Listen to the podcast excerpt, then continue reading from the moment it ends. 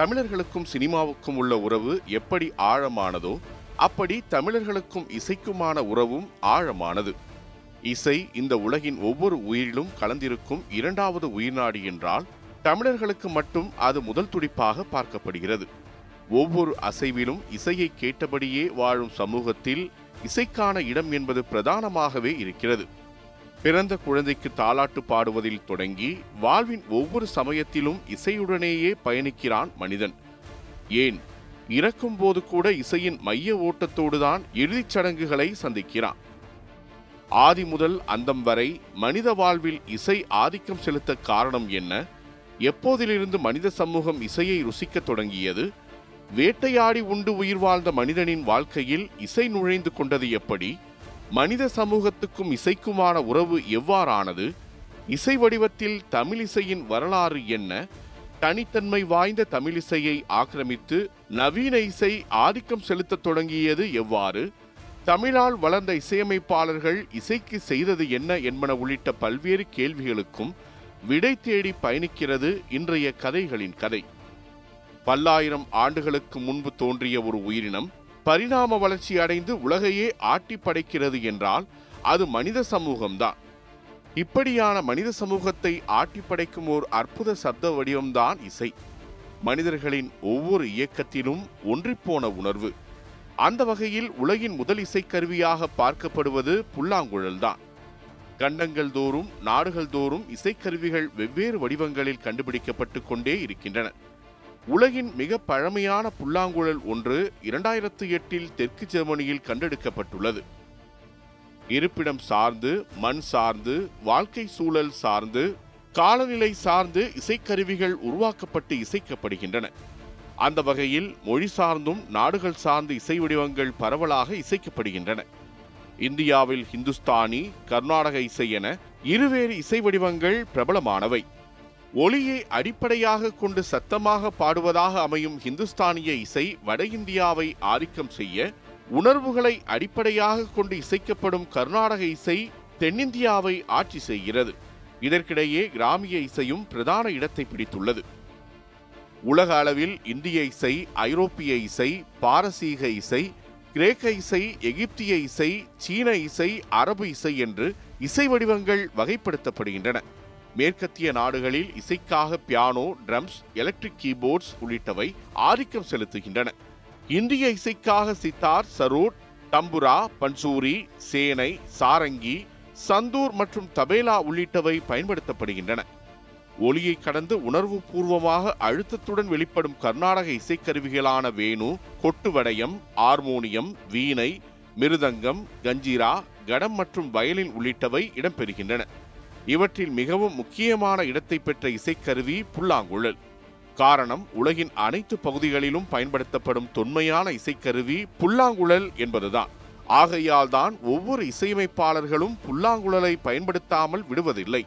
சமகாலத்தில் இசையின் போக்கு பலவிதத்தில் மாற்றமடைந்திருந்தாலும் அடிப்படை தாளங்களின் எண்ணிக்கை ஏழாகவே உள்ளது. அதாவது சுரங்களைப் போல. இசையில் கால அளவுகளை ஒழுங்குமுறையில் அமைப்பதற்கு பயன்படுவதாக தாளம் அமைகிறது. ஒரு பாட்டை எவ்வாறு உருவாக்கலாம் என்று காட்டும் விதிகளை ராகம் விளக்குகிறது. அதாவது சில சுரங்கள் ஒன்று சேர்ந்து ஒரு ராகம் உருவாகிறது. ஒரு மொழிக்கு எப்படி அடிப்படை இலக்கணமோ அப்படித்தான் இசைக்கும் ராகங்கள் தாளங்கள் இலக்கணமாக உள்ளன. அனைத்துக்கும் அடிப்படையாக மேலகர்த்தா ராகங்கள் இருக்கின்றன. உதாரணத்துக்கு நடபைரவி என்பது இருபதாவது மேலகர்த்தா ராகம். இந்த ராகத்தில் உருவான பாடல்தான் இளையராஜாவின் ஆகாய வெண்ணிலாவே. குறிஞ்சி முல்லை மருதம் நெய்தல் பாலை என ஐந்திணைகளுக்கும் தனித்துவமான இசையும் இசைக்கருவிகளும் இருந்ததை தொல்காப்பியம் சுட்டிக்காட்டுகிறது. இசையின் வரலாற்றில் பறை இசைக்கு மிக முக்கிய பங்குண்டு. பறை என்பது ஒரு இசைக்கருவி என்பதோடு நின்றுவிடாமல் ஐந்திணை நிலங்களில் அடையாளங்களில் ஒன்றாக அம்மக்கள் தொழில் செய்ய பயன்படும் கருவியாக இப்படி பல வகையில் பயன்படுத்தப்பட்டிருக்கிறது. பண்டைய காலத்தில் மன்னர்களின் அறிவிப்புகளை முரசறைந்து சொல்வது வழக்கமாக இருந்தது. தற்போதும் சில இடங்களில் இது பின்பற்றப்பட்டு வருகிறது. வெள்ளம் பெருகி வரும்போது எச்சரிக்கை முக்கிய செய்தியை ஊருக்கு தெரிவிக்க போருக்கு வருமாறு வீரர்களை அழைக்க அறுவடைக்கு ஆள் திரட்ட விழாவுக்கும் வழிபாடுக்கும் மக்களிடம் தகவல் தெரிவிக்க என பறையின் பங்கு மக்களின் வாழ்வியலோடு இணைந்தது.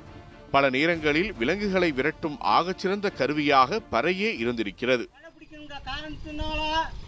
யாரும் வீட்டு ரசீதியோ ஓட்ட ஐடியோ அனைத்தும் எடுத்து மழை இல்லாத இடத்துல பத்திரமா வச்சுக்க வேண்டும் சொல்லியிருக்காங்க. அரைப்பறை அன்னர் கைவர்தாம் கேட்ட மறைப்பிறர்க்கு உய்த்துரைக்கலான் என்ற குரலின் மூலம் பறையானது தமிழனின் பாரம்பரிய இசைக்கருவி என்கிறார் திருவள்ளுவர். தமிழ்நாட்டில் மட்டுமல்லாது பிற மாநில மக்களிடையே பறை வெவ்வேறு வடிவங்களிலும் பெயர்களிலும் பயன்படுத்தப்படுகிறது. இன்னும் சொல்லப்போனால் இந்தியாவில் உள்ள நானூற்று இருபத்தி ஏழு பழங்குடியின குழுக்களில் அறுபத்து மூன்று விழுக்காடு மக்கள் தங்களின் வாழ்க்கையில் ஆடல் பாடல் செய்தி தொடர்பு போன்றவற்றிற்கு பறையையே பயன்படுத்துகின்றனர். ஒரு காலகட்டம் வரை அனைத்து நிகழ்வுகளுக்கும் இசைக்கப்பட்ட பறை காலப்போக்கில் மருகி இறப்பு நிகழ்வுக்கான இசையாக தவறான முறையில் புரிந்து கொள்ளப்பட்டுள்ளது. பழங்குடியினர் மலைவாழ் மக்கள் தாழ்த்தப்பட்ட மக்களுக்கானதுதான் பறை இசை என்ற எண்ணத்துடன் இன்னமும் பல இடங்களில் உள்ள மக்களின் புரிதல் உள்ளது. ஆனால் மாற்றம் ஒன்றே மாறாதது என்பதைப் போல திருமண விழாக்கள் சுப நிகழ்ச்சிகள் பொது நிகழ்ச்சிகள் அரசு விழாக்கள் போன்றவற்றில் பறை இசைக்கப்பட்டு வருவதும் இசைப்பிரியர்களுக்கு ஆறுதல் அளிக்கும் செய்தி எனலாம். இன்றளவும் பெரும்பாலான மக்களின் பசியை மறக்கடிக்கும் இடத்தில் இசையும் இருக்கிறது. களைப்புடன் இருப்பவர்கள் கூட்டமாக ஆடிப்பாடி மகிழ்வதன் மூலம் தங்களின் வறுமையை மறந்து வாழ்வை ரசித்திருப்பதை மலைவாழ் மக்களிடம் பார்க்க முடியும். இரண்டாயிரம் ஆண்டுகளுக்கு முன்பு எழுதப்பட்ட திருக்குறளில் குழலினிது யாழினிது என்பதம் மக்கள் மழலைச் சொல் கேளாதவர் என்கிற குறிப்புகள் இருப்பதை பார்க்க முடிகிறது. இசை நாட்டியம் இசைக்கருவிகள் செய்யும் முறை வாசிக்கும் முறை என்று இசைக்களஞ்சியமாக தொல்காப்பியத்திலும் இசை குறித்த சான்றுகளை காண முடிகிறது. பக்தி இலக்கியம் தோன்றிய ஏழாம் நூற்றாண்டில் திருஞான சம்பந்தர் திருநாவுக்கரசர் சுந்தரர் போன்றோர் தமிழிசையால் இறைவனை வழிபட்டனர். இசையை கீர்த்தனைகளுக்காக சுப நிகழ்ச்சிகளுக்காக மட்டுமல்லாமல் அனைத்து சூழல்களுக்கும் பொருத்தியதில் நாட்டுப்புற பாடல்களின் பங்களிப்பு பிரதானமானது. தாலாட்டு பாடல் கும்மி பாடல் நலங்கு பாடல் வாழ்த்து பாடல் விளையாட்டு பாடல் நையாண்டி பாடல் கதை பாடல் காதல் பாடல் நெற்குத்தி பாடல் ஏற்ற பாடல் நடவு பாடல் மற்றும் ஒப்பாரி பாடல் என்று வாழ்வின் ஒவ்வொரு நிகழ்வுகளுக்கும் தனித்தனியான பாடல்கள் நாட்டுப்புற பாடல் வரிசையில் நீண்டு வருகிறது. தொல்காப்பியம் கூறுவது போல இரண்டாயிரம் ஆண்டுகளுக்கு முன்பாகவே தமிழர்களுக்கும் இசைக்குமான உறவு இருந்தாலும் வெகுஜன மக்களிடம் கொண்டு சேர்த்த பெருமை திரை இசைக்கே உண்டு. நூற்றாண்டு கடந்த இந்திய சினிமாவில் திரை இசைக்கென பிரதான இடம் உண்டு. கர்நாடக இசையானாலும் ஹிந்துஸ்தானி இசையானாலும் சரி கடந்த நூறு ஆண்டுகளில் யாரும் கற்பனை கூட செய்து பார்க்க முடியாத அளவுக்கு உச்சம் தொட்டிருக்கிறது இசையின் வளர்ச்சி. நூறு ஆண்டுகளுக்கு முன்பு வரை தெருக்கூத்துக்கள் மக்களுக்கு வாழ்வியலை கற்பித்து வந்த நிலையில் அதன் மேம்பாடான நாடகங்கள் பெரிய அளவில் வரவேற்பை பெற்றன. இன்றளவும் தமிழ்நாட்டின் ஏதாவது கிராமத்தின் தெருமுனையில் நடந்து கொண்டிருக்கும் நாடகத்தை பார்க்கையில் பலருக்கு மெய்சிலிருக்கிறது நாடகங்களின் நவீன முகமாக உருவெடுத்த சினிமாவை கண்ட சாமானியர்கள் ஆச்சரியத்தில் ஆழ்ந்துதான் போனார்கள். ஆயிரத்தி தொள்ளாயிரத்து முப்பதுகள் வரை இந்தியாவில் ஒலிபெருக்கி பயன்பாடு தனியாக இல்லை என்றாலும் சினிமாவின் வளர்ச்சியுடன் சேர்ந்து ஒலிபெருக்கிகள் கவனம் ஈர்த்தன. ஐம்பது அல்லது நூறு பேர் ஒன்றாக அமர்ந்து பார்க்கும் திரைப்படத்துக்கு ஒலிபெருக்கிகள் அத்தியாவசியமானதாகவே இருந்தது. ஆயிரத்து எண்ணூற்று எண்பது முதல் ஆயிரத்து தொள்ளாயிரத்து இருபது வரையிலான காலகட்டத்தில் Thomas Alva Edison Nikola Tesla உள்ளிட்டோரின் பங்களிப்பில் உருவான ஒலிபெருக்கிகள் சினிமாவின் வளர்ச்சியில் பிரதான பங்கு வகித்தன. ஆயிரத்து தொள்ளாயிரத்து இருபது வரை நேரடி குரலில் பாடல்களை கேட்டு மகிழ்ந்த இசைப்பிரியர்களுக்கு பரிசாக வந்து சேர்ந்தது நவீனத்தின் பிள்ளை போனோகிராஃப் போனோகிராஃப் தொழில்நுட்பம்தான் இசையை தங்களின் வீடுகளில் மக்கள் கேட்டறிய பெரிதும் உதவியது. ஆயிரத்து எண்ணூற்று எண்பத்தி ஏழில் கண்டறியப்பட்ட இந்த கருவி இசையை பதிவு செய்து கேட்பதற்கும் பயன்பட்டது. அதுவரை தெருக்கூத்துகள் நாடகங்கள் திரைப்படங்களில் மட்டுமே பாடல்களை கேட்டு வந்தவர்கள் போனோகிராஃப் மூலம் கேட்கத் தொடங்கினர். இதன் அடுத்தடுத்த அத்தியாயமாகவே electric record player tape recorder radio கேசட்டுகள் சீடிக்கள் என தொடர்ந்து ஐபாட் பென்டிரைவ் சிப் வரை பாடல் பதிவு தொழில்நுட்பம் வளர்ச்சி அடைந்தது.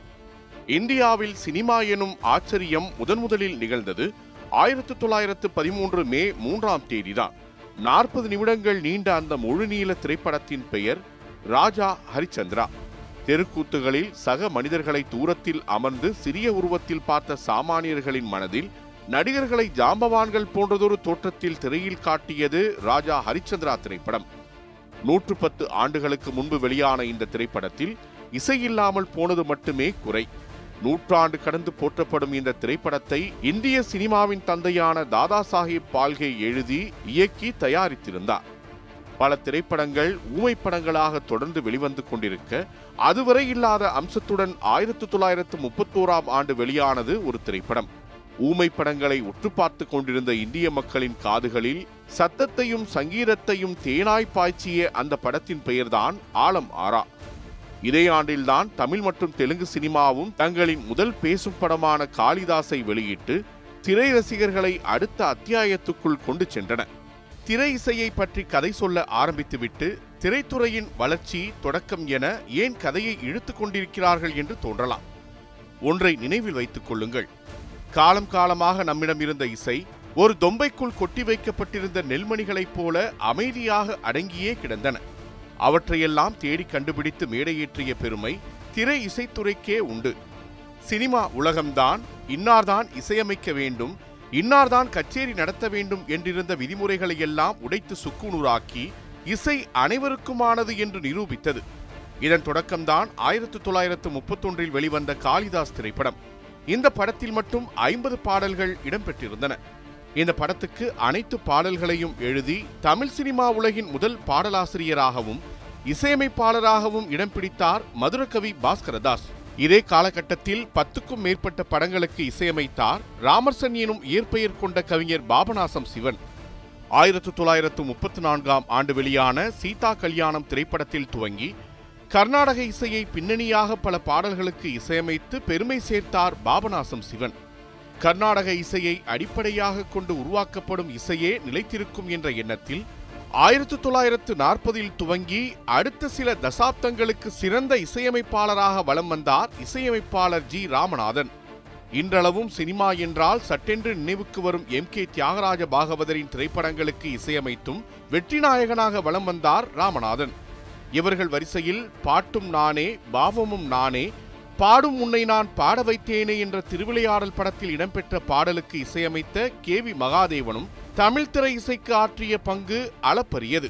சிவாஜி கணேசனுக்கு இரவினில் ஆட்டம் பாடல் என்றால் எம்ஜிஆருக்கு உன்னையறிந்தால் பாடல் என்று அன்றைய தமிழ் சினிமாவின் ஜாம்பவான்களுக்கு இசையமைத்த கே வி மகாதேவன் மொத்தமாக இருநூற்றுக்கும் மேற்பட்ட திரைப்படங்களில் ஆயிரத்து இருநூறுக்கும் அதிகமான பாடல்களுக்கு இசையமைத்தார். சிறந்த இசையமைப்பாளருக்கான தேசிய விருதினை இரண்டு முறை பெற்ற இவர் எம்எஸ்விக்கு முன்னோடியாக திகழ்ந்தார்.